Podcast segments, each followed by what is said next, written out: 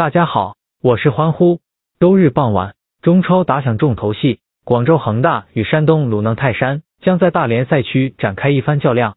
山东鲁能泰山近况明显下滑，反观广州恒大则以全胜战绩开启新赛季，双方表现相差甚大。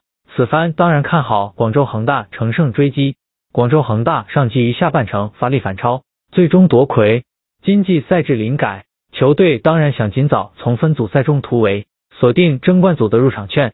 前三场战罢，他们以全胜战绩领跑大连赛区的 A 组，而且总共十个入球，也是中超最强攻击力。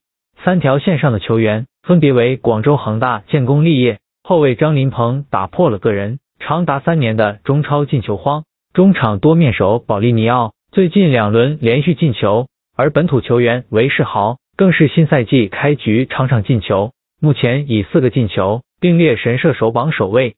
如今广州恒大与北京国安是中超两支保持全胜战绩的队伍，今季争冠最后趋势也许会按照上季一样，在上述两支球队之间产生。广州恒大前三轮联赛每场都至少净胜对手两球。值得一提的是，虽然广州恒大进攻锐利，但球队也极为注重防守。联赛至今，他们仅在上轮。被深圳佳兆业攻入一球，如此防守表现也是冠绝今季中超。新赛季中超首轮，山东鲁能泰山曾三比二力克拥有一定主场优势的大连人，球队今季开启一个非常好的兆头。